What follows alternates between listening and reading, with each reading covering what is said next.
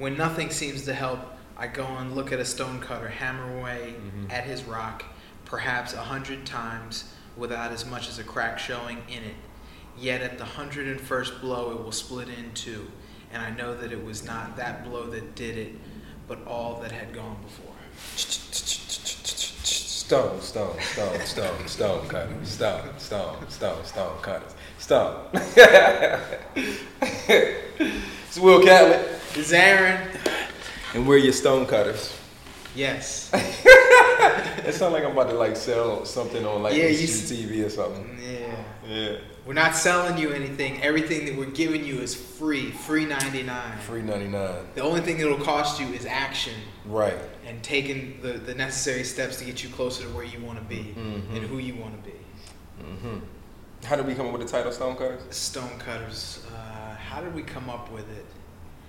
I think I shared that, that quote with you, and I think originally it probably came from iron sharpening iron. Mhm. Uh, the, the, the, the whole origin, I think, there was a point in your life, Will, when, when we knew each other in Los Angeles, that you were going through some struggles, and you were, you came to me and you said, Aaron, what do, what do I do? The, all of these things are happening to me, and they're and, and I'm feeling it. Mm-hmm. I don't remember none of that shit though. And I told, wait a minute, wait a minute, I'm gonna get there, I'm gonna get there. And I, and I gave you the analogy Right, of the right. sword.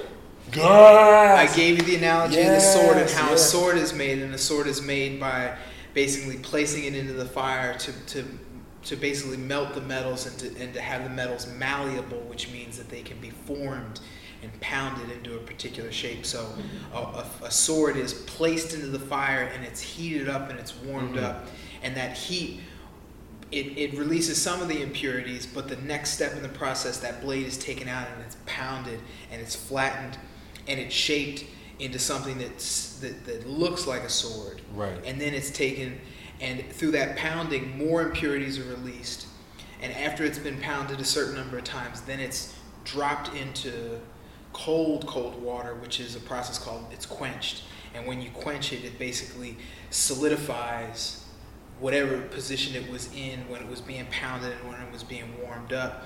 So I said that the analogy there is that, oh, actually, after it's quenched, then it's sharpened, Mhm. or it may go back into the fire to be warmed, pounded, and then quenched again. And then this is just a what I told you was is that whole process, that whole entire process, it parallels the way that we live our lives. And Mhm. when challenges come to us, that's the fire and that's the, that's what warms you up and it heats you up and sometimes the fire could be anger the fire could be it, it could it could be a multitude of different things however you're you're warmed up and then you're pounded and that's the force and the pressure the pressures of Mhm. life the pressures of the money the pressures of the fame the, the, whatever those pressures may be and then you're quenched you're sharpened the process continues and it, and it just it, it's it's never ending Right. for your entire life so first it was the sword analogy Mhm. and then from that we both looked at ourselves as being swords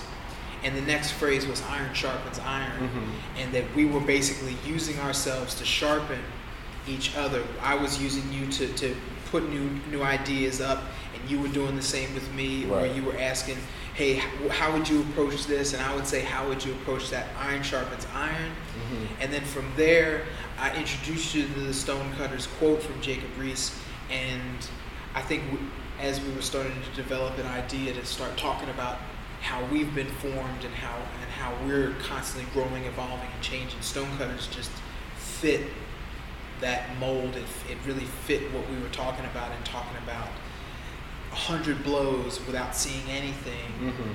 and then that hundred first it'll split and you need to remind yourself that it wasn't that last one it wasn't that that that audition that got you the gig it was all the the ones that you didn't get Mhm. where you didn't see anything you didn't see the results you didn't Right. see anything come from it it's that all of those went into making that final blow that broke that new facade off that showed that new that new part of you Mhm. So that's where the name came from stonecutters Yeah, it's a, it's a powerful name. I mean, I was thinking about that situation. You know, I was going through a relationship at the time. You know, and I think I was, I was in the fire of it. You Yes. Know? And you know, your words you know, pulled me out of the fire, and then you know, then the pounding began. You know, then the sharpening began. You know, and you know, it, it's just like wow. You know, I'm just thinking about the process, the process of that whole time, and what space I was in. It was a beautiful time. At the same time, it was a painful time, and you know, people go through relationships, and you know, they uh, they can either go, you know, let it sink them into the dumps, or they can have a friend like you in that situation. So thank you, my good brother. You're welcome. You know what I'm saying to pull me out and to put it all in perspective.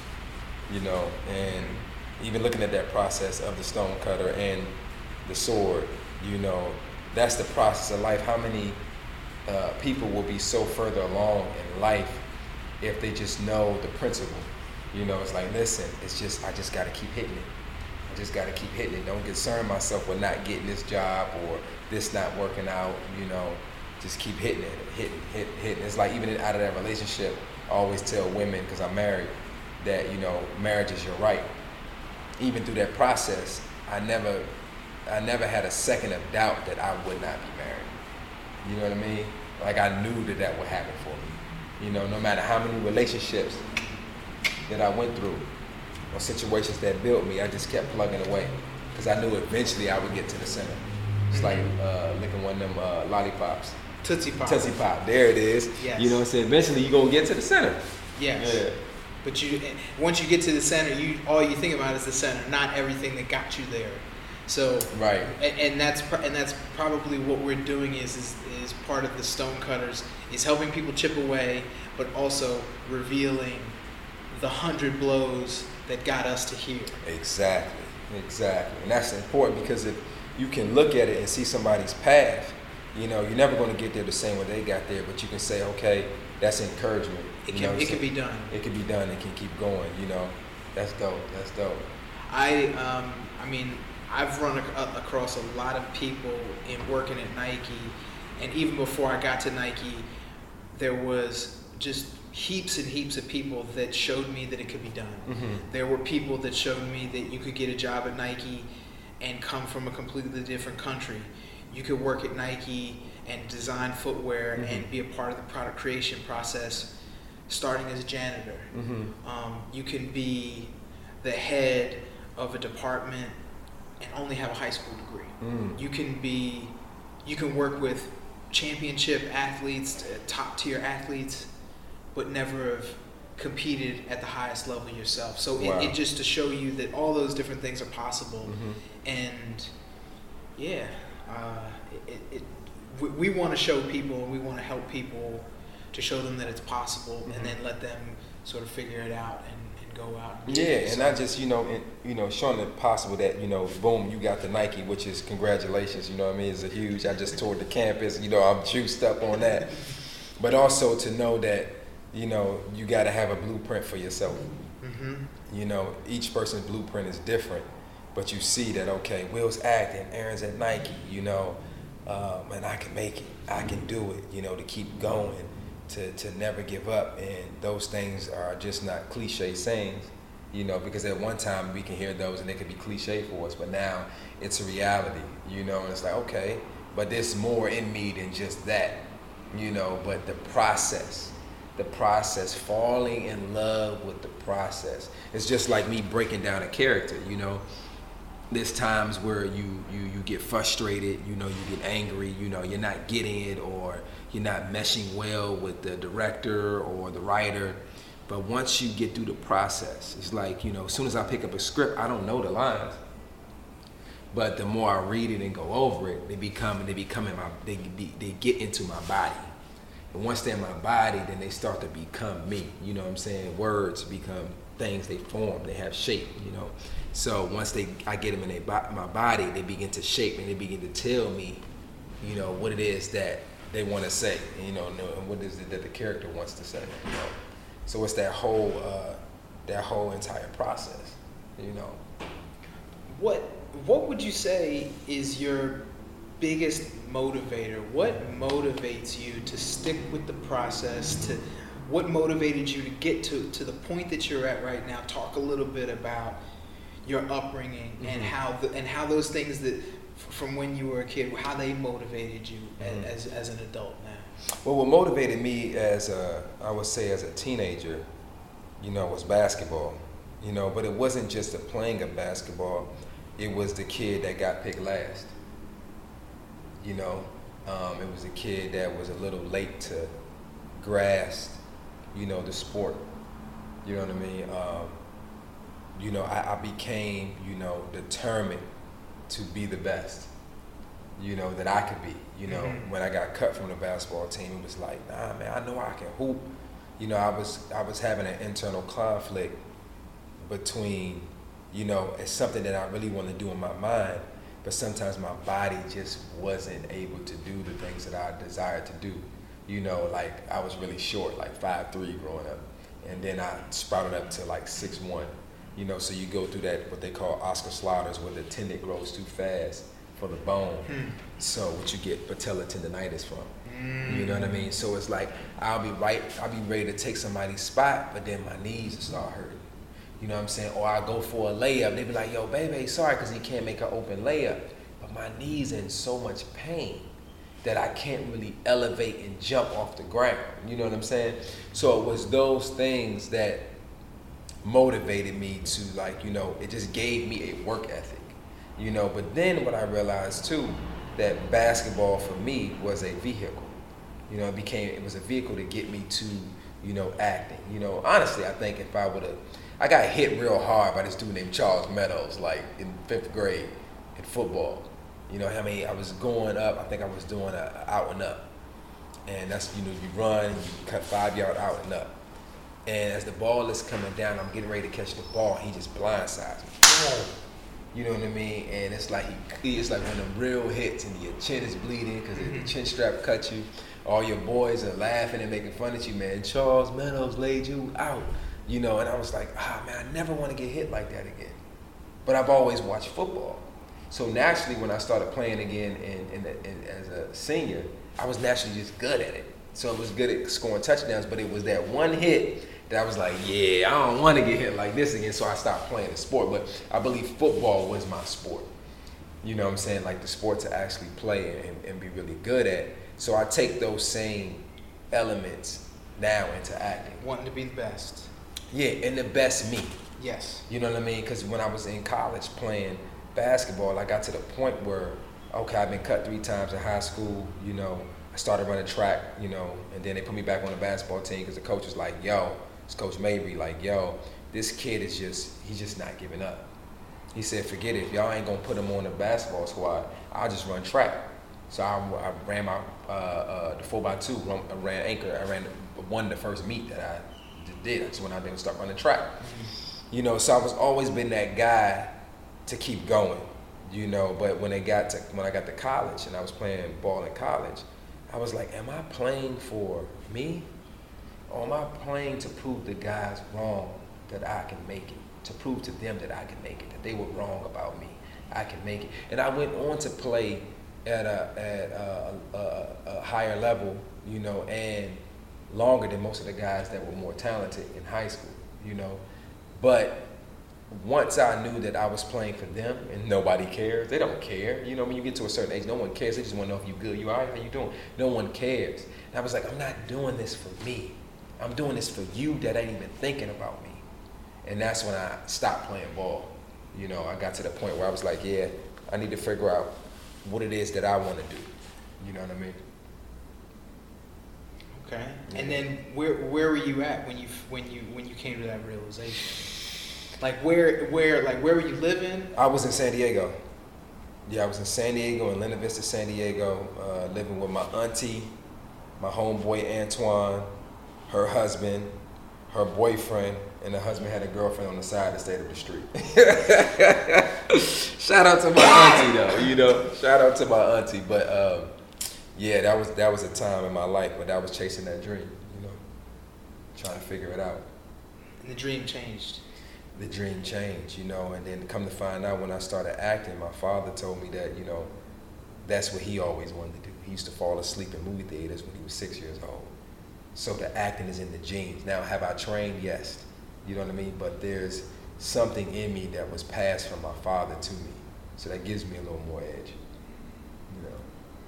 But that's the process. You know, if I hadn't played ball, if I didn't get cut from the basketball team, if people didn't make fun of me at the time, you know what I'm saying? It wouldn't have created the drive in me that I had. So I, when I turned what can seem to be negative, I flipped it into a positive you know. But once I got into who I am, and I just felt I love myself, and I don't, I wouldn't change any other experiences. I wouldn't change my knees being better and all that because that would have took me on another journey, another phase. But all that built me. You know what I'm saying? When I was that stone, yeah, you know, those situations, those experiences cut away at me. You know, boom, boom, boom, boom, boom, boom, boom, boom. And the more I became who I am, that's why, you know, when you think about this, is, I don't know, I think about this, but when, you know, Adam is in the garden you know, God gave him work. You know, and work is not just to be at a nine to five. Work means aragon, which means to become. You know what I'm saying? Work to become who you're meant to be. You know, to become, to become, to become. So constantly I'm working to become.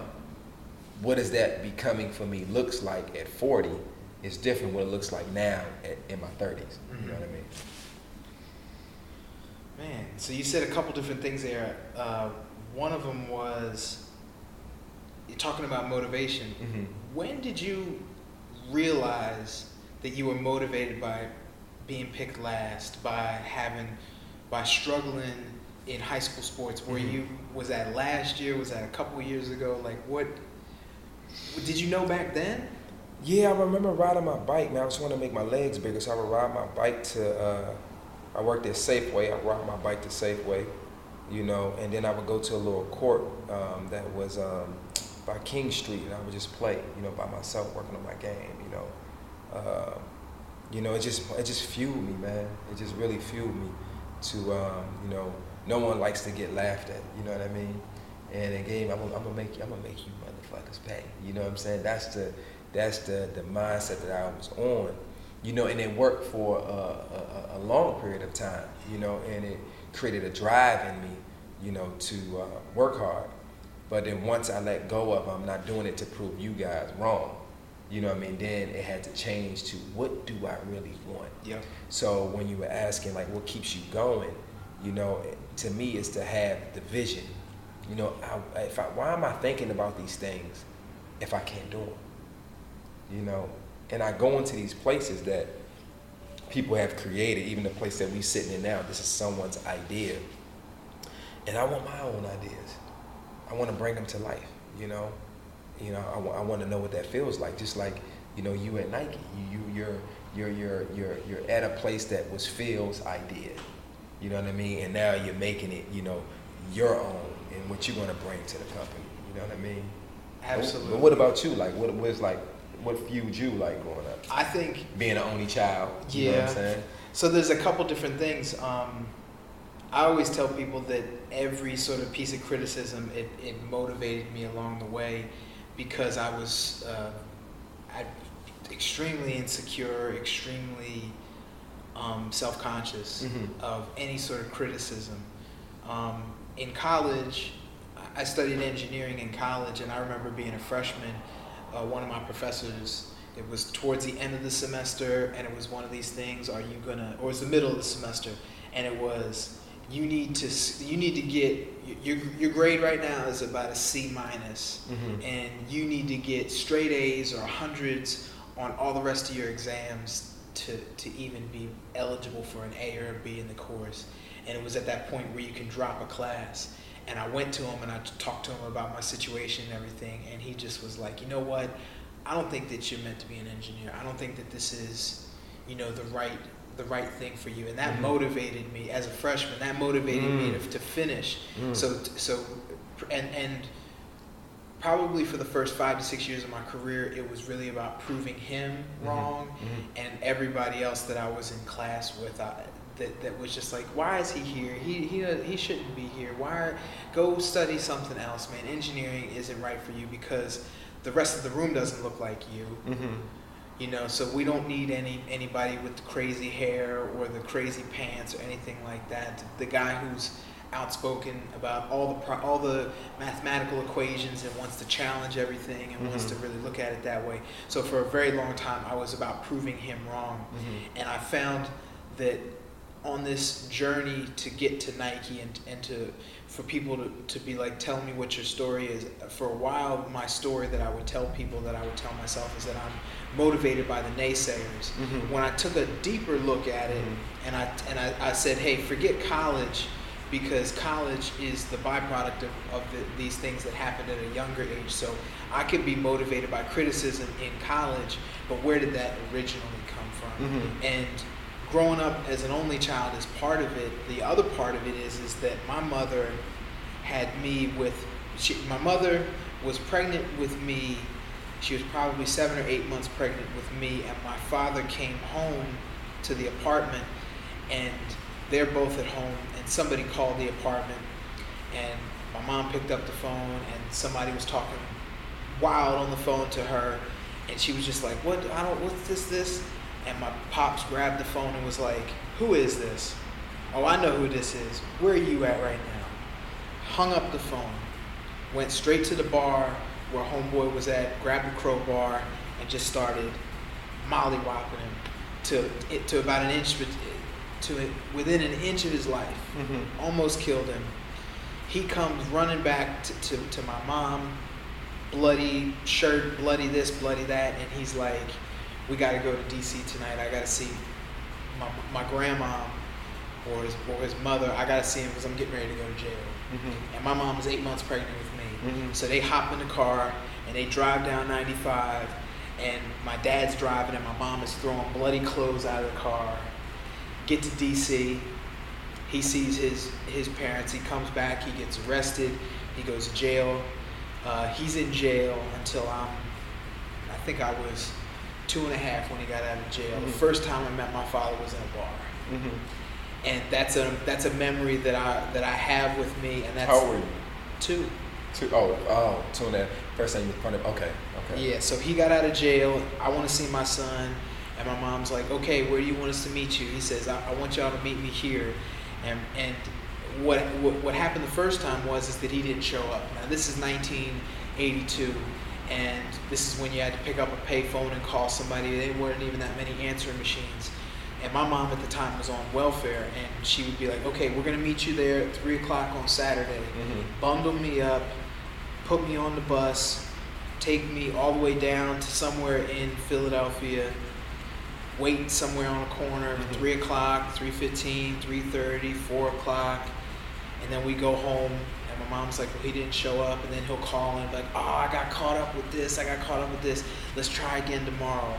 And then the next day comes, and the same thing happens, and then the third time, my, my wife is like, listen, I mean, my mom was like, either you come or you you're not going to be able to have a relationship with your son. He he finally showed up, but what after that first visit when we went to a bar, I think I might have seen him two or three other times after that, and then he he moved back down to D.C. and I had a very distant relationship with my father uh, growing up. Mhm. So the things that motivate me right now are to right those wrongs Mhm. that my father did to me, not only from a from a father son perspective, but just from a life perspective. Mhm.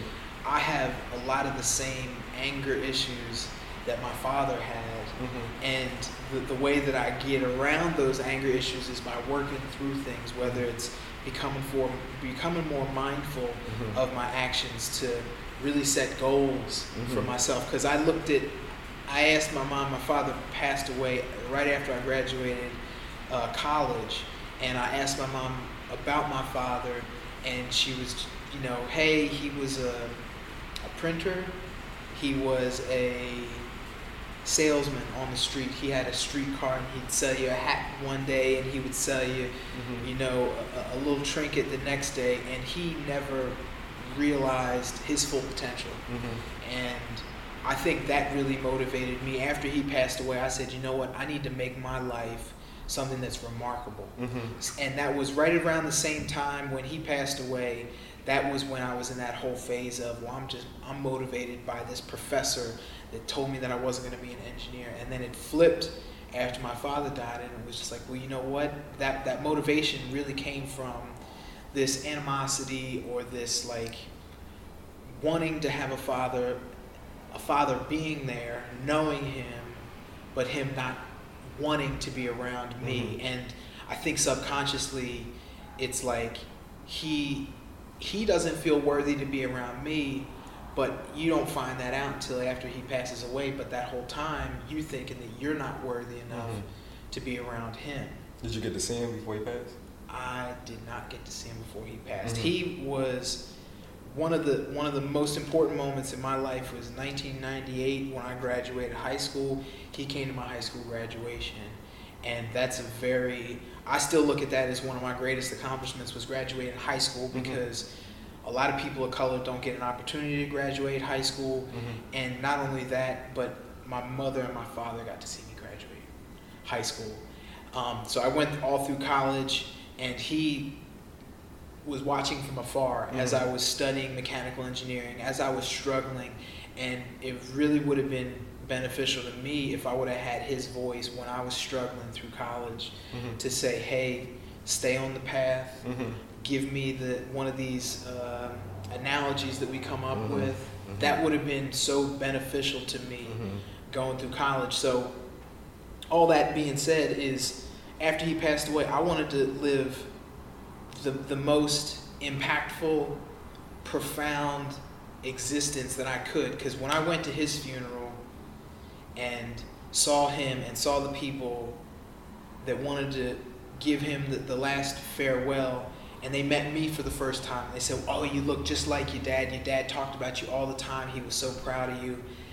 And when people went up there to talk about my father, it eventually they, they eventually talked about me because my father was in jail.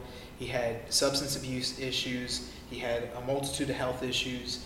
He never really held down a steady job for most of his life. Mm-hmm. So you think about it like that, and then I looked at that and I was like, okay, I need to get me a, a good paying, well, a, a well paying job. Mhm. I need to travel the world.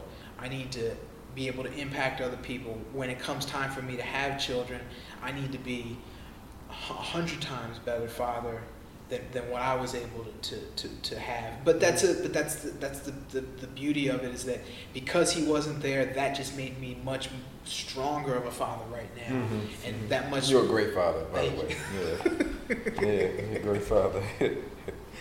So yeah, that's that's really what motivates me. That's still what motivates me today. I think uh, in talking about my journey to Nike, I, I tell people the story about when I'm this ten year old kid, and I have I have a job.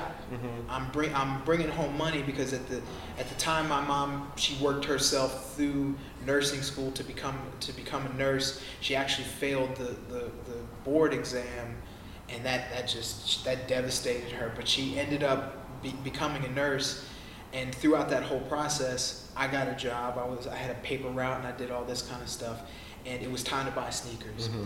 And when I was 10 years old, I saw some sneakers, and my mom was like, okay, if you want that Air Jordan 5, you're going to need to put down at least half. And I'll Mhm. let you, whatever shoe you want, I'll give you half the money for it. So I was like, okay, I need to come up with the money to get this Jordan 5. And I got the Air Jordan 5.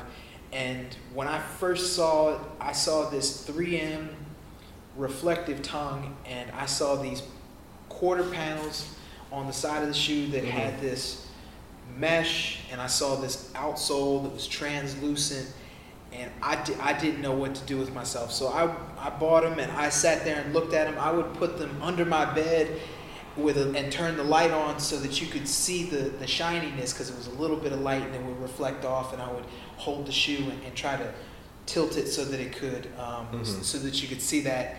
Anywho, um, f- from that, I tore the shoe apart Mm-hmm. after I tore the shoe apart,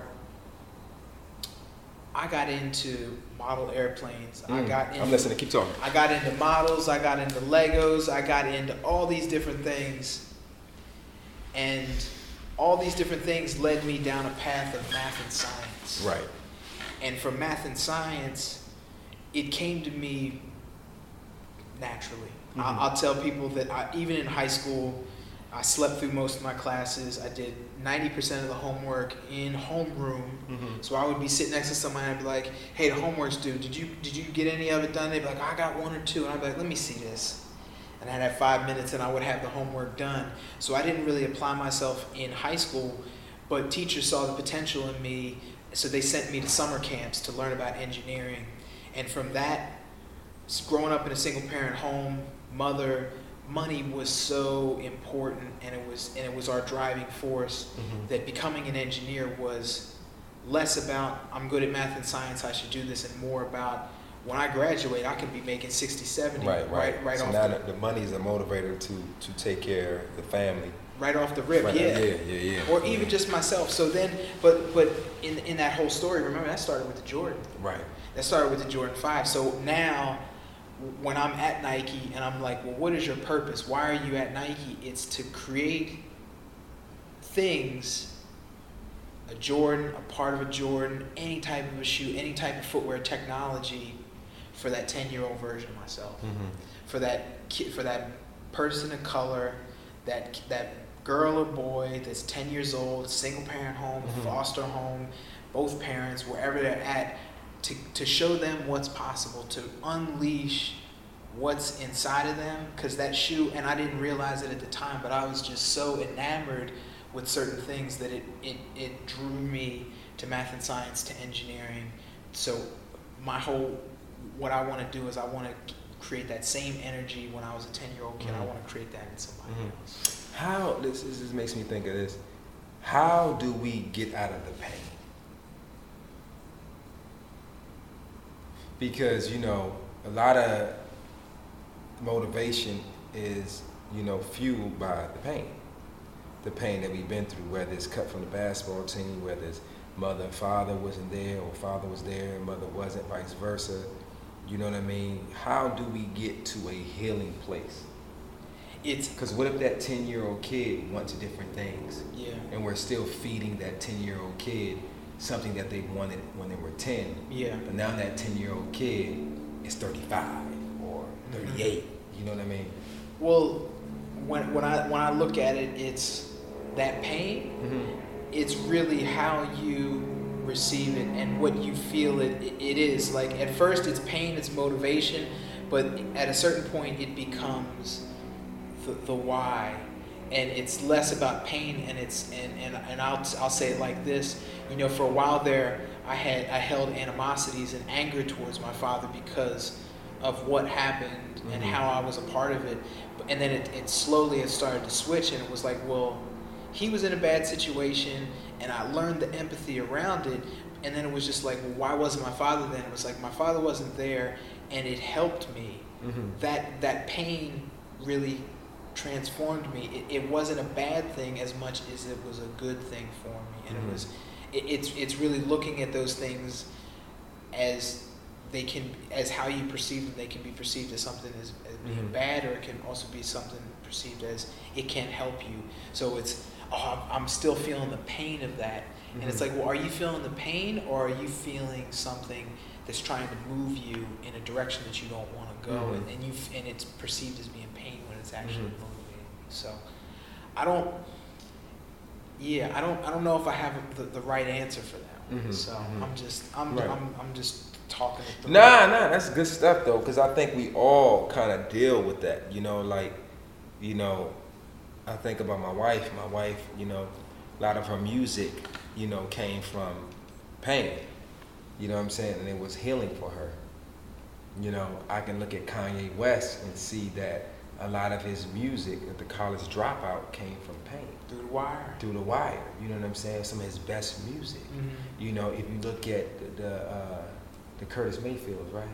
All of them, they had a lot of pain. The John Coltrane's, they had a lot of pain. Donny Hathaway. Donna Hathaway, a lot of great music came out of the pain. So it's not to negate the pain, Yeah. because the pain brings, uh, uh, it lets you tap into something that's raw Yep. and uncut, and you can feel something. Mhm. But you know, as artists, you know, you want to you want to have a, a place to heal too.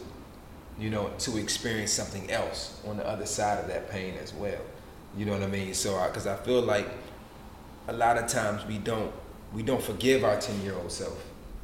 we don't forgive the kid that was picked on or the kid that was, you know, bullied or whatever the case may be Mhm. in order to move forward. How do you forgive yourself?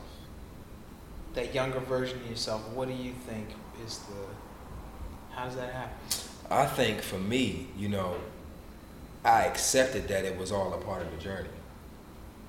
And that's the. I, I, I was that's set, sort of the same sentiments. I Mhm. think I may have just said it a little differently, but Mhm. yeah, the my father and and where he was in life. That was a part of Mhm. it, it. It it made me. Mm-hmm. And I think that's that's what it is too. Is that it's like you can say that something made you and it was a and it was a bad experience, and you can say something that made you and it was a good experience. Right, that's true.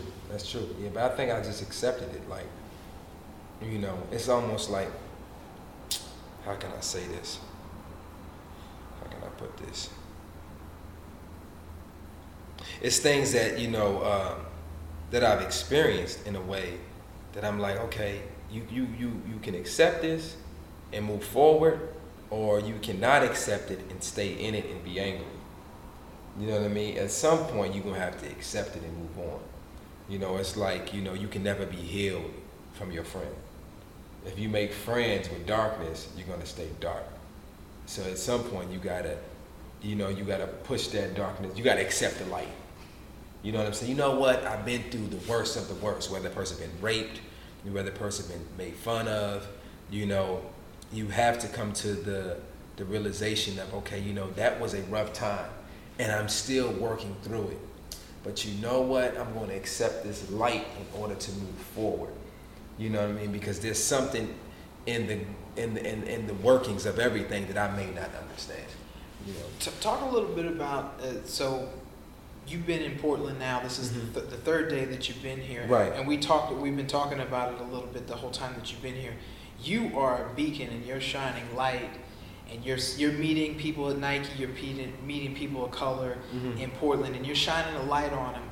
And some people, that light is, is being is being reflected back, and then Mhm. other people, you're shining the light, and it's it's not being reflected back, and Mhm. you're and you're seeing blockages, and you're seeing. Mhm. Talk a little bit about what that like, just all of that.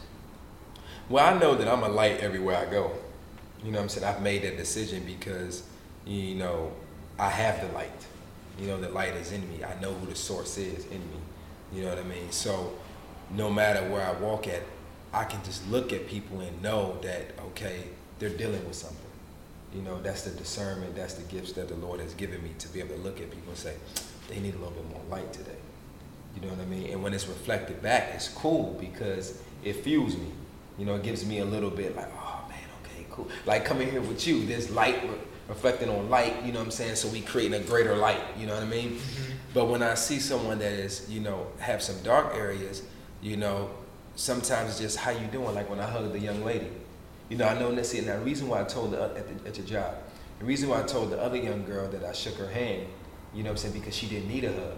You know what I'm saying? And now I'm in Portland, and I know that Portland has this race thing like the rest of America. Mhm. So I didn't want to hug the black girl and then not hug the white girl, and the white girl feel that I didn't hug her because she's white subconsciously, Yes. but I hugged the black girl because she's black. Mhm. You know what I'm saying? But at the same time, they're two different people that need two different things. Yeah. And so when I hugged the other young lady, I was like, I know that you need a hug.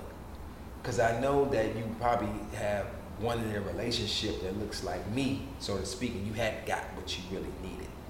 So let me give you that, sis, to keep you going. You know what I'm saying? And so when I told the other young lady, like, you didn't need it, so you to not think anything other than what it was. You know what I mean? You just didn't need it. You full. You know what I'm saying? And she even echoed it back. You know what I'm saying? Yeah, I'm feeling the love. I'm feeling the love. You know, because she was already there.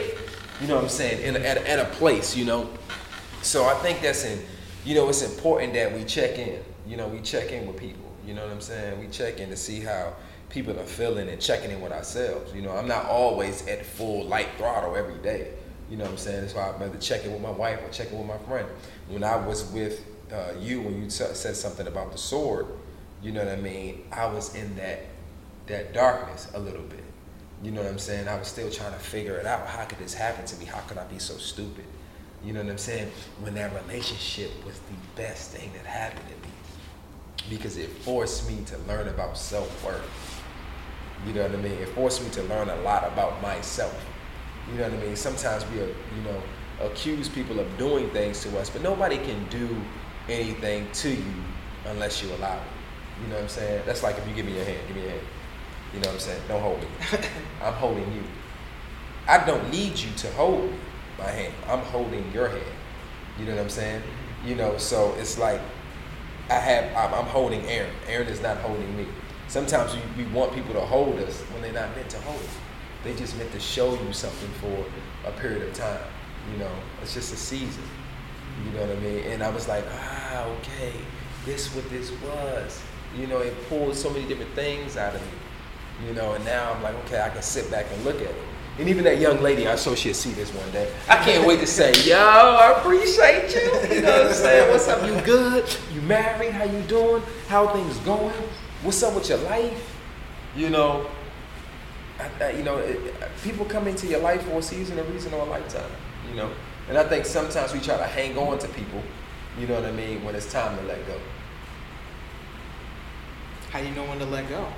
You know when to let go. You just go, you know it. You just, you, the critic, the, your inner critic is telling you, I don't know if you should let go. Right. And you're listening to that inner critic. You listen to that inner critic self. instead of that self. That inner critic is speaking to you, but you know when to let go. Most people, you, everyone knows. They know. It's just you don't listen to it. Or you're afraid to take that action. Or you're afraid to take that action. You know that it's time to quit that job, but you stayed there and delayed yourself another five years you know it was time to let that job go a long time ago. But the critics said, I got a child, I got a house note, I got a car note. What are people going to say? Everybody's going to think that I'm crazy because I quit my job. Yeah, exactly. Instead of saying the inner voice is saying it's time to go, and the inner voice is also giving you strategy. Hey man, it might be time to downsize on the car. It may time to you know figure out how to use the train system. It may be time that you know to sell that home you know, and get a, a, a, another space. Or it may be time to keep all that and, and, and, and see how the Lord is going to provide. You know what I mean? Like sometimes I feel like we don't give God the opportunity to provide. You know, he says, I am a provider. You know what I'm saying? I hear you. I always hear you. This is what Jesus said. I hear you. I always hear you. I know that you always hear me. You know, so you you step into something you don't need to know all the ins and outs of it. You just need to know that uh, I'm going to be provided for. Your your baby girl, you know what I'm saying? She doesn't wake up in the morning, you know, worried about what she's going to eat. She knows that it's going to be there. You know what I'm saying? And it's the same thing with the Lord. He's going to make sure that you're you're you're, you're good. You know, but we have to surrender. The thing is, we sometimes we try to keep doing doing it all by ourselves. You know what I mean? I got to do this. I got to. I got to make this happen. It's my time. I got to do it. You know, but not by your might, but by the spirit. You know what I'm saying? And sometimes we just we spirit beings, so we just gotta release release ourselves to be like, okay, like the podcast. We ain't had no plan. I came here. We said we wanted to do it, but then we released ourselves to make everything happen. It was put on a burden on your heart. Let me get the equipment. Okay, cool. We're gonna put the iPhone up. You know what I'm saying? We're gonna sit up in here, you know, and we just gonna talk and be stone cutters for people and stone cutters for ourselves. We getting fed at the same time. Exactly. You know, the person that's watching this is getting fed. Yeah. So I just want to back up for anybody that's listening that isn't spiritually mm-hmm. based right. in, a, in any sort of religion. Right. The same things that Will is talking about, you put the universe and the universe will provide for mm-hmm. you. Just like Jesus or just like the Lord will provide. The universe will provide for you. And there's things that, that they talk about in quantum physics, and there's things that they talk about around the law of attraction that mm-hmm. basically talk about setting the intention, speaking it into existence, writing it down. Mm-hmm. That that's the same principles as going to church, praying about things, mm-hmm. putting things on your heart. This, the, it's the same principles, whether you believe in something or you don't believe in mm-hmm. something. There will be things will be provided for you, and, and I, I think that there's so many wild instances and mm-hmm. examples mm-hmm. of that happening where you needed twenty dollars and twenty dollars appeared. Mm-hmm.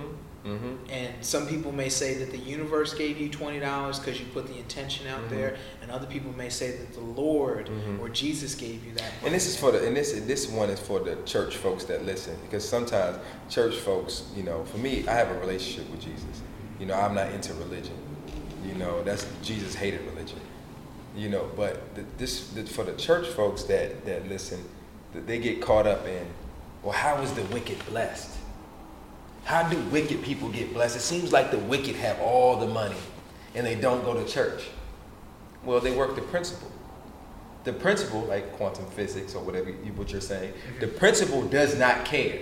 The principle is going to work because the principle is in place. Now, you may be rich, but not have peace. That's a different thing. Mhm. You know what I mean? But the principle is going to work.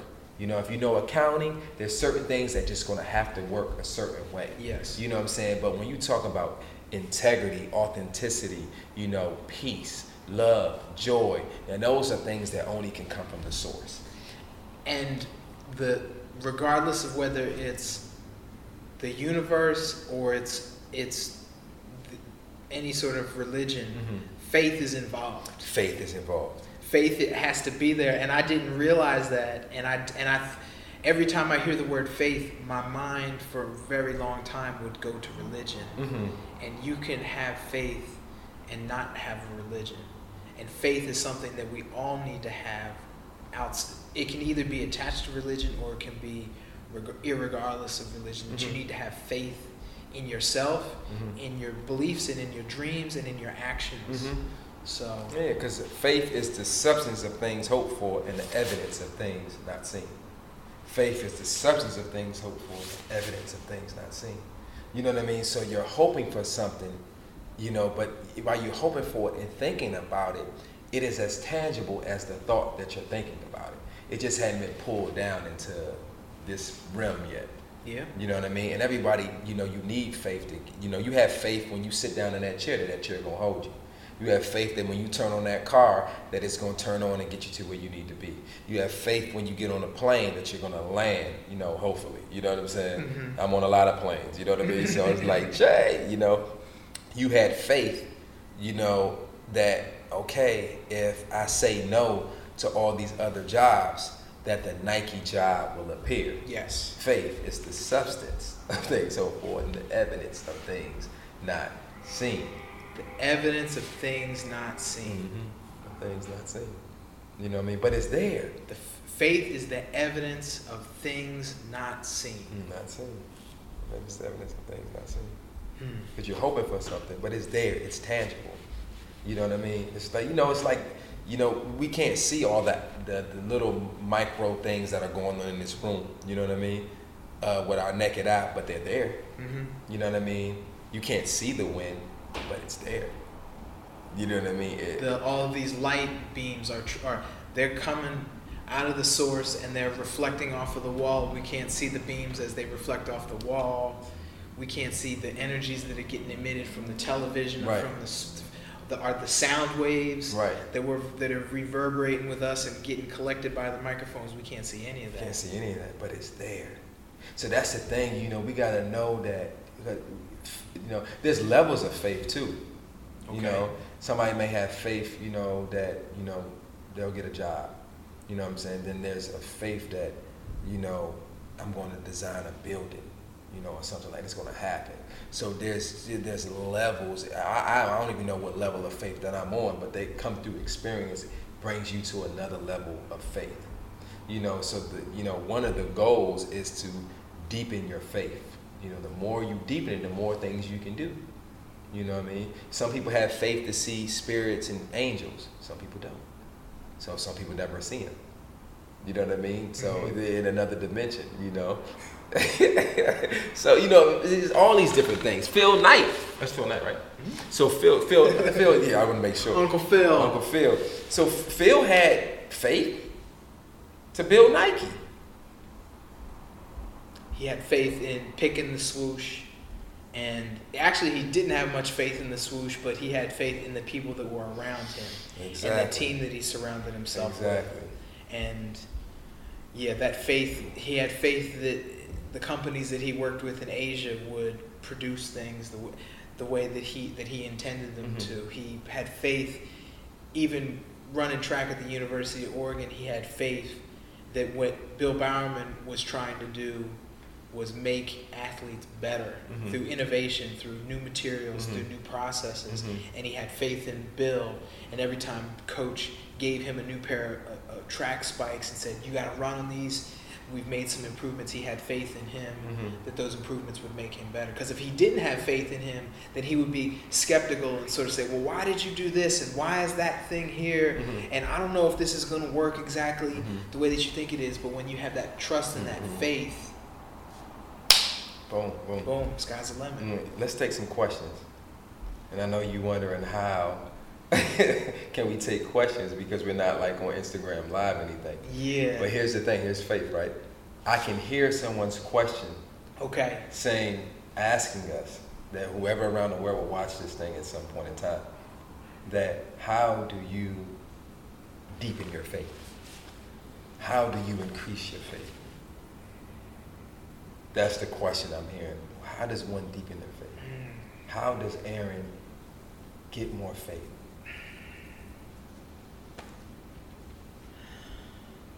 Man, I don't have an answer for that. One. You do. I can't.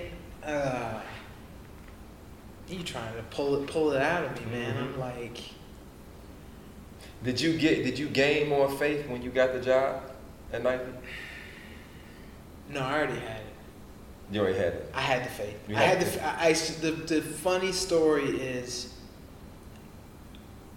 I was, I got to Nike December 2017.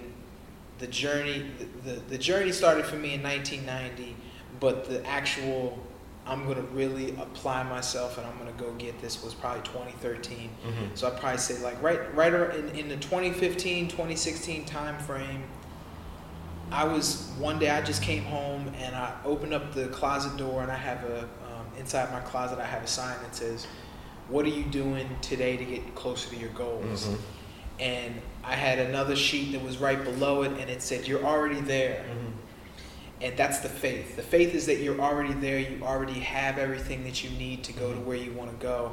And I was like, do I really have everything that I do? do I already have it? Mm-hmm. And I started to cry. Mm. And I started to cry because I was like, I do have it, and I'm already there. Mm-hmm. I already have the job, and I told, and I was like, I'm not gonna quit. Like I can't quit. How do you get the faith? Is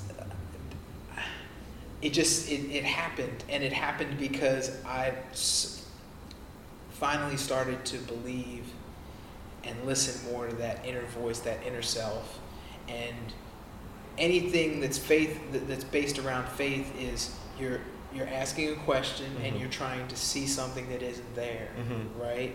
But it's there. But it's there, Mm-hmm.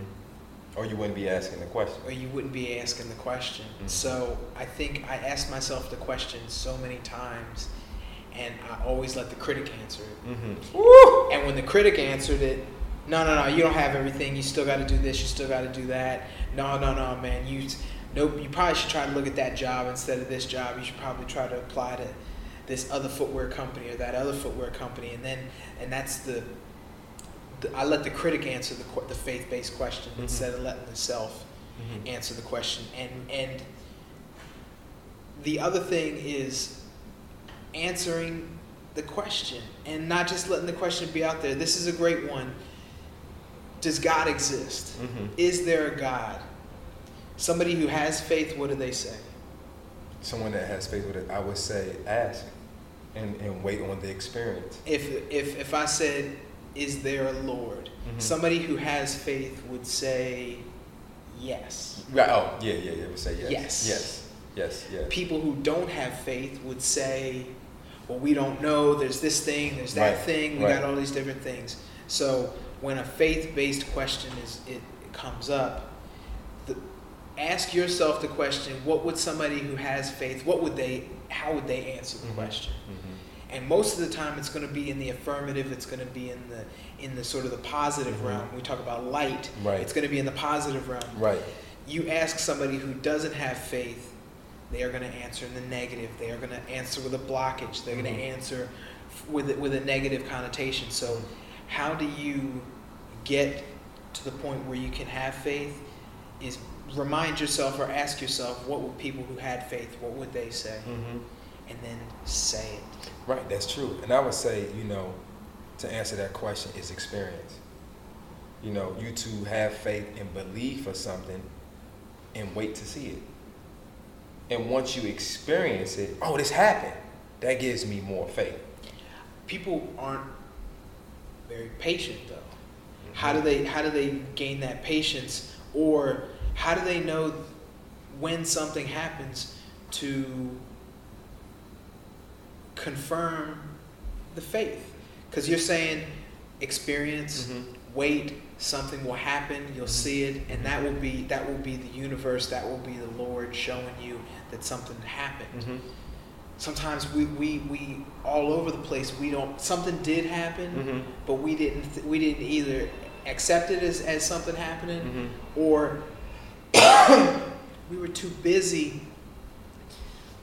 marching so far ahead and we Mhm. just we just dismissed it Mhm. a great example i want to work at nike i apply to a job the recruiter calls me i do a phone screen with the recruiter i don't get the job Mm-hmm. but guess what? I applied and they called me back. Mhm. That's the faith. Yeah. That was an example of my faith Mm-hmm. coming to pass. But guess what? You get the interview. That's another example. Mm-hmm. When you don't get the interview, that's where the faith. Well, no, no, no. It, it wasn't. That's nope, nope, nope, nope, nope. Because you're stuck on that piece of the outcome. Right. But even that piece of the outcome is a part of the faith. It's a part of the faith. That's why I said, you know, it's your experience. You know, you can't teach anybody anything unless you experienced it. You know, but you, you know, you you you you gain more faith by going through the experience. Whether it was I got the interview, now a person that said, look, I got the interview. Hold up, I got the interview. Oh, forget that I didn't get the job. I got the interview. I'm getting closer. Faith. I want to work with LeBron James, right? I came to Oregon to see my boy. Now LeBron is was here in Oregon at the same time I was here. I didn't get to shake LeBron's hand. I didn't get to say, "Hey LeBron, what's up?" But I didn't need to because I'm in the same place. My faith brought me here. I'm in the same place, so I already know that I'm having a conversation with LeBron at some point down the road because I'm in the same space. You know, I've been thinking about him, all that he's doing, and I love what he's doing, and you know, blah blah blah blah. But I'm like, yo, we gonna work together. That's the faith. I don't have no conversation with him, you know, but I'm just there, and I'm watching him dance and do his little thing yeah, and all that. You know what I'm saying? I'm just like, yeah, we about to work. We about to get this work out here. You know what I mean? and then when I finally, you know, meet up with him and sit down and we talking, that's going to give me more faith because now I experienced it. Now I've already had the conversation because I'm already thinking about it and I'm putting myself in a position, you know what I'm saying? But at the same time, I know that it's going to come to pass because sometimes I wouldn't even be thinking about it. You know, why do I want to work with him? How do I know what he's praying? He may be praying like, yo, I really need somebody that's going to take my company to the next phase. Or just I want to create and work with, you know, in this movie game. I don't know what this man's praying. Maybe that's why I'm summoned to work with him. You know, I said and we talked about the light, I know that I am the light. You know what I'm saying? I know it. You know what I mean? So when I come into a place, like I never worry about talking about faith. I never worry about whether I'm gonna be a part of a project or whether it's gonna be good or not. You know, it's impossible for me to be on your project and not prosper. I knew that when I went to Black Lightning. You know, that's on Netflix if you haven't seen it. You know, I knew that when I got the job to do Black Lightning, Black Lightning was already greenlit for a second season, just because I'm there. You know, And when I got a job at Nike, you already said Nike about to hit all the goals. They about to revolutionize. They about to do this because they brought they they finally decided to bring you on board and and make you a part of this. And they can't lose now. Mm-mm. They no, can't lose. No, no, not at all. Honestly, and I, I'll say this bluntly: if Nike did not hire you, the mantle of Nike was going to fall. Adidas was going to take the reign. they was gonna take the reign for the next ten years. When Nike hired you, they gave them ten more a ten more year a ten year a ten a ten more year lease. You know, on the game. Mm-hmm. You know. But I guarantee you, they was gonna take it and they was gonna run with it. And it happened in the book when Phil Knight, Adidas took off, and then he had to, boom, boom, boom, boom, boom. We talking about Phil Knight's book, uh, Uh, Shoe Dog. Shoe Dog. You know, but they they needed you. They needed you. Listen to me when I tell you they needed you. They needed you, and I just knew it because I got faith. I could see it. I'm like, Aaron is about to revolutionary, revolutionize, whatever I say. You know what I'm saying? He's about to change the game. You know, Help change the game. help change the game. You know, with a team. This is none of that's this. Is listen, none of this. That's good and all. You know, when I, like- I met a lot of people at Nike and they be on this not not no no no disrespect, but you know they like call this humble stuff that they be on. You know what I'm saying? I'm just the truth. You know what I mean? The truth is the truth. That is the truth. You know, you should be you should be popping so hard that people gotta have discernment to see your humility. That's how it gotta be. Like I know this brother.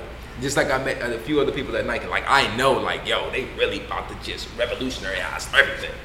You know what I'm saying? It's about to just be crazy. You know, and that's what you have. You know, this is the engineer kid. This is this. This is this creative. You know what I mean? And I can see it that you know, Nike is not everything. It's not the all and be all, but it's a big step on the staircase. Absolutely. So congratulations, Nike, for selecting Aaron. you know, that's good stuff. Should we take a break? I think we should take one more question. What question are you hearing? Uh, I'm engaging your faith.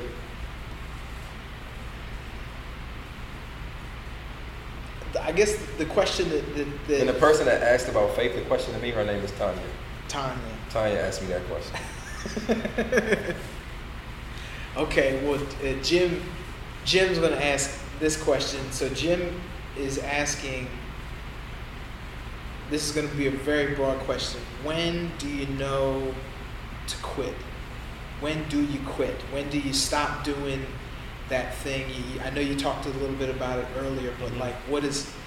How does how does how does somebody get over the fear of having to quit that job or having to move on or having to get a new place or downsizing? how like how do they do that Jim, that's a great question. I remember um, being at the University of La Verne and I'm playing basketball there, and I'm sitting in my Mitsubishi Galant, and I'm talking to uh, a pastor at the time that I met when I was going to trying to play ball at Iowa State University in Iowa.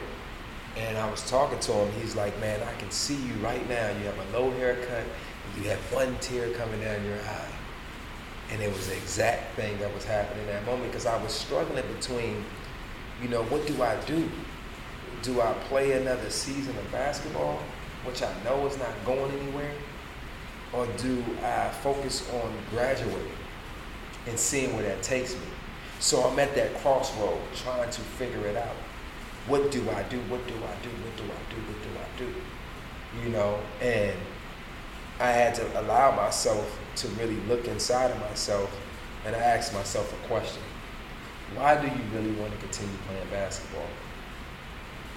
Then that question led me to you always said that you wanted to go to the NBA and stay there for five years and get the pension and do something else. So that means that was never the dream Mhm. anyway.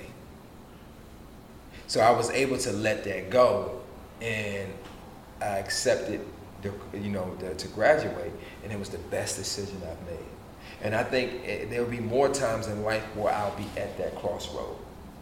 So the, the, the thing for me is to ask the question. You know, when I was at the crossroads of should I quit my job as a waiter? You know, I made a deal with another actress named Tisha, Tisha French.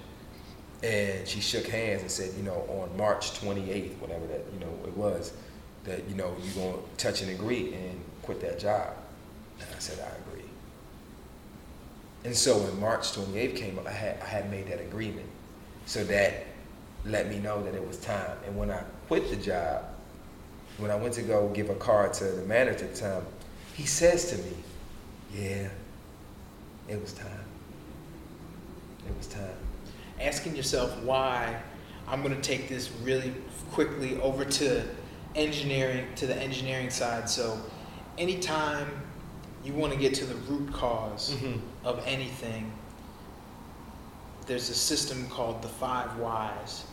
And we use it a lot when there's a plane crash, when there's a car accident, Mm. when there's any sort of a situation where we, where something happened and we don't know how it happened Mhm. or how things got to that point and asking yourself why is for most people to, to, to want to quit something you have to ask yourself why but a lot of times that first why isn't good enough Mhm. or there's much more to unpack so asking why five times one right after the other you get yourself down to the core the root cause Mm. and that's what you did you Mhm. asked yourself why do I want to continue to play basketball? Because I want to make it to the NBA to get a pension. Why do you want a pension? Because you want some sort of stability and you want to have this and this and this. But why do you really want that? Because this happened. And why is that? Because of this. And through listing all of these five whys, it helps you drill down. And one of these drill downs, when you start drilling down, you're going to be like, that's not me. So That's now, not what I- that's question. not what I'm I'm trying to understand this. so I can use this in my Yeah. craft. So you're at. You said listen to the five whys. So you're asking yourself that five times. Yes. Okay. So any sort of a let's let's just put it like this. Okay, there's a car accident, Mhm. and one car runs into the back of another car. Why did that happen? Because one car hit the back of another car. Why did that happen? Because the car in front stopped. Why did that car stop? Because the person was on their phone. Why was that person on the phone? Because their parent just died and they got the call. Well, why didn't they pull over? Because they were on the freeway and they couldn't pull over. And so you, so the car accident happened because somebody's parent died. Mm. And I think this that this also helps you with empathy. And That's I, stuff. I I go through this That's sometimes. I do it less and less because I just take it. I really take it for granted, and I'm able to work myself to a really good spot. When you're in a car and somebody cuts you off, the initial reaction is always to be angry at that person for cutting you off, instead of asking yourself, why is that person cutting me off? That person could be cutting you off because they are late for a meeting. Their child just Mhm. is is uh, it, I'm trying to get the lights back on. It's not doing it. There we go.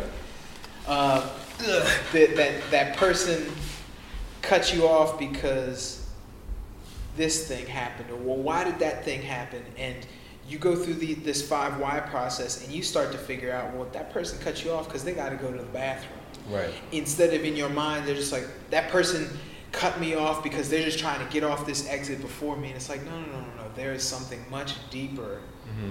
to that or the person may have just they they were daydreaming and they forgot that their their exit is coming up and they Mhm. swerved over at the last minute or any eh, there's a there's just a number of a multitude of different things like that. I'll give you another example real quick um, when an airplane crashes. Why did the airplane crash? Because the pilot went to pull the controls and the wing didn't work. Why didn't the wing work? Because the flap had an issue with it? Why did the flap have an issue with it? Because it was meant to be repaired. Why wasn't it repaired? Oh it wasn't repaired because it came in one day and it needed to go out quickly immediately like it was a really short thing. Well why didn't they reschedule it? Well they didn't reschedule it because the system was broke the, the computerized maintenance system. Mhm. so what ends up happening? That plane crashed because the computerized system wasn't robust enough plane crashed because it wasn't maintained at the correct intervals that plane crashed because the wing wasn't broken that plane crashed because the pilot couldn't control it Mhm. the pilot couldn't control it because it wasn't being maintained properly Mhm. It- everything that he could, he thought that he could That's have control- good, man. That's Everything- good, bro. everything that he thought he could have control over none of that stuff had an effect it was all based on something that had nothing to do with him or anything that he had any control over hmm That's crazy. It makes me think um, the five the five whys, you know, and uh, this would be a good note to probably uh, end on at some point. Um, I think about my mom. You know, my mom having when she first got diagnosed with diabetes. You know, and and, and later, you know, she had to get her leg amputated up to the hip. You know what I mean? But I was thinking about it. She's like, oh, you know, she was crying, and you know, I don't look like myself. I don't have my leg. It was hard for me to have sympathy because I'm like, the doctor did not cut your leg off. You ate that leg off, and that's a harsh reality. Why did you get diabetes? Because you was drinking soda. You Why were you drinking soda? soda? Why were you drinking soda? Yeah. Because it tastes good. Right. Because it's mm-hmm. because it's helping you. It, it, food food is a, is a is a comfort for us, yeah. and it helps us wash away the pain yeah. or to, or to hide the pain. Right. So why are you drinking it? Because it, it, it gives you a, a feeling of feeling good, and uh-huh. you don't get that normally. Mm-hmm. So you know that you can turn to, to the soda to, to get you that, that quick fix and you keep doing it. Well, why do you keep doing it? Because all these things are happening around me that are causing me mm. pain, mm. and the only way that I know to relieve that pain is through soda. Mm-hmm. And nobody ever said, you know, that another way to release that pain is to go for a walk. Mm-hmm. Another way to release that pain is to do yoga. Mm-hmm. Another way to release that pain is to do X, Y, and Z. Mm-hmm. So you start asking those whys. That's three. You got two more. Okay, so why is this? Why is the family situation the way that it is? Well, I don't want to get into into specifics or particulars, but that's that's where it and and it doesn't necessarily always have to go to the fifth why. Mm-hmm. Sometimes you get to a point where you just like, okay, that's that's it. That's it. That's it. Now you you know you know, more of this. You, you grew up in this and you know more of the mm-hmm. story. So, was it because she's trying to hide the trying to make herself feel better or hide the pain or what, what would you say education not knowing. Education not knowing. You know not knowing you know uh, my mom never when she the way she grew up five brothers and sisters you know ten of them total she didn't know how to read and write.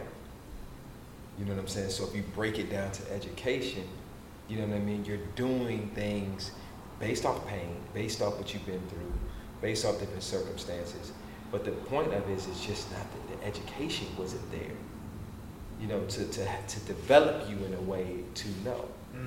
You know, great mother though, you know what I'm saying? Mm-hmm. I am the smart man I am because mom said don't end up like me. Yes. You know what I mean?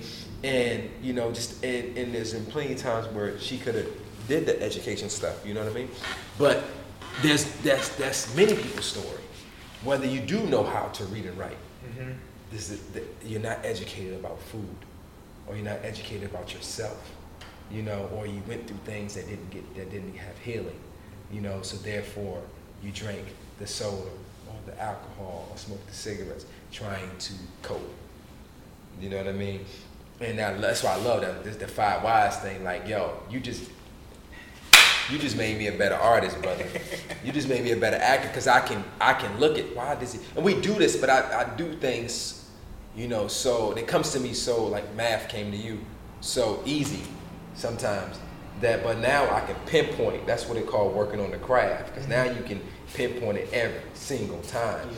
and I can look at someone well why is he saying that oh he said it's because of this Oh, he's doing this because of that but why is he doing it why is, you know what I'm saying? And it gets me boom, boom, boom, like the role Yasir on Love Is. You know, I didn't come to the discovery of what I needed. It was a young lady that's on the show named Dara. When we were talking, she said, oh, All Yasir needed was an opportunity. That's all I needed. Then I, I knew everything I needed to know. But over a series of conversations, we got to the why. Hmm. And I think over, probably over the past five years as well, I've started to use the five whys for any time that I feel frustrated, any time that I feel angry, any time that the darkness or the critic comes out and I start to really ask myself why. Mm-hmm. Why am I putting off doing this? Why am I upset at this person because they're acting this way? Mm-hmm. And sometimes you can point the finger at somebody else, but ultimately you have to look internally at yourself and to mm-hmm. continue to ask yourself why yeah. and say okay well i'm acting this way because i'm a little in i'm too into myself or i'm being too rigid about this or i'm not willing to change or i'm afraid to change i'm afraid to listen to somebody else's opinion because i have an opinion and i want my idea mm-hmm. to be to, to go out there and if somebody else says something that's contrary to my opinion you can either listen accept say thank you and and improve, or you can say no and you can throw up a wall and you can say it's either my way or it's not happening. Mhm. And sometimes it has to be Mhm. your way, but Mhm. other times, if you continue to ask yourself why, well, why would I feel this way? Or Mhm. why would I want to not accept feedback from somebody Mhm. else? That's good. So it's it's it, it works it, it, it works outwardly and it also works inwardly well. Yeah, yeah, yeah, yeah. I think it's also a thin line too when it comes to faith, because sometimes faith doesn't care about the why. Yeah. You know what I mean? Oh, yeah. Why would I do that? You know, the faith like I, I, I can supersede that. Yes. You know what I mean? But you know, so it's not a. Uh, End all be all. yeah, it's not a It's- it's a recipe for everything. It's, It's a, a tool. tool. It's, It's- a it's tool. a tool. It's a tool. We're, It's a we're giving everybody tools because if you even look at a sculptor, and we're gonna, this is a, a great place to, to, to wrap it up is with cutting stones. Mhm. A, a person who chisels away has a rock, and they have a multitude of different chisels that they use. Wow. They have a multitude of different tools to to give them a different effect or to give them a different amount of material that gets removed with, with chipping and hammering away at it. Mhm. So what what the five whys is is it's another tool in that toolbox. Mhm. So Man, man, it's always good, brother. it's always good, man. It's always good. It's always good.